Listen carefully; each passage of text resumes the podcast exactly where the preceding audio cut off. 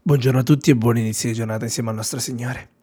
Oggi, martedì 1 febbraio, vorrei condividere con voi una riflessione di cui il titolo è Giocare con vantaggio, con un vantaggio. Il testo di oggi lo troviamo in Romani capitolo 9, versetti 4 e 5.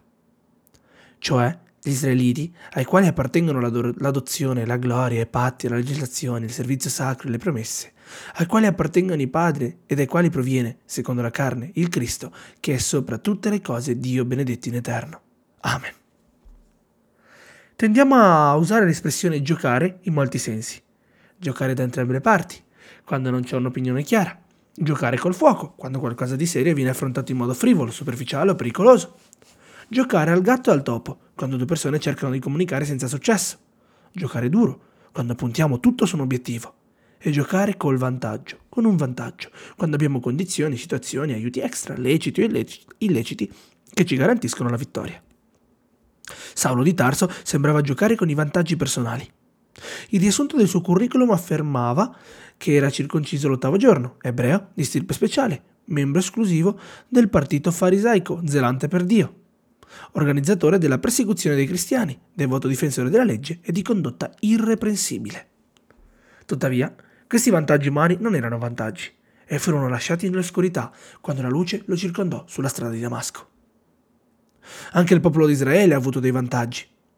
È stato adottato come figlio, ha visto la gloria di Dio, il Signore ha fatto un'alleanza con loro, ha concesso loro la legge il culto, le sue promesse ed è stato il canale per benedire e illuminare le nazioni e preparare la venuta del Messia. Ma molte volte i vantaggi non sono tali, non vengono sfruttati o distraggono dall'attenzione.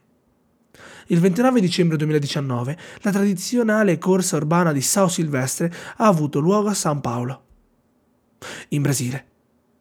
Il 23enne Kenyota Kibiwot Candy ha vinto questa 95esima edizione una delle competizioni più tradizionali del paese e del mondo. Jacob Kipling, Kiplino, un debuttante di 19 anni dall'Uganda, che ha dominato dall'inizio alla fine, sembrava imbattibile, ma uno sprint all'ultimo momento ha dato la vittoria al keniano Candy, che era comodamente lontano al secondo posto. È stato negli ultimi metri che Candy ha mostrato di avere ancora riserve e ha superato l'ugandese all'ultimo secondo.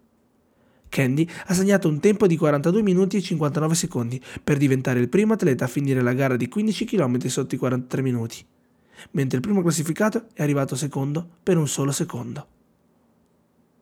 È tempo di non giocare con il fuoco e di giocare duro, senza voltarsi indietro, senza addormentarsi o farsi distrarre dai vantaggi e cogliendo ogni occasione per crescere nella fedeltà. Victor Hugo ha detto giustamente, il futuro ha molti nomi per i deboli irraggiungibile, per i paurosi sconosciuto e per i coraggiosi opportunità. Amen.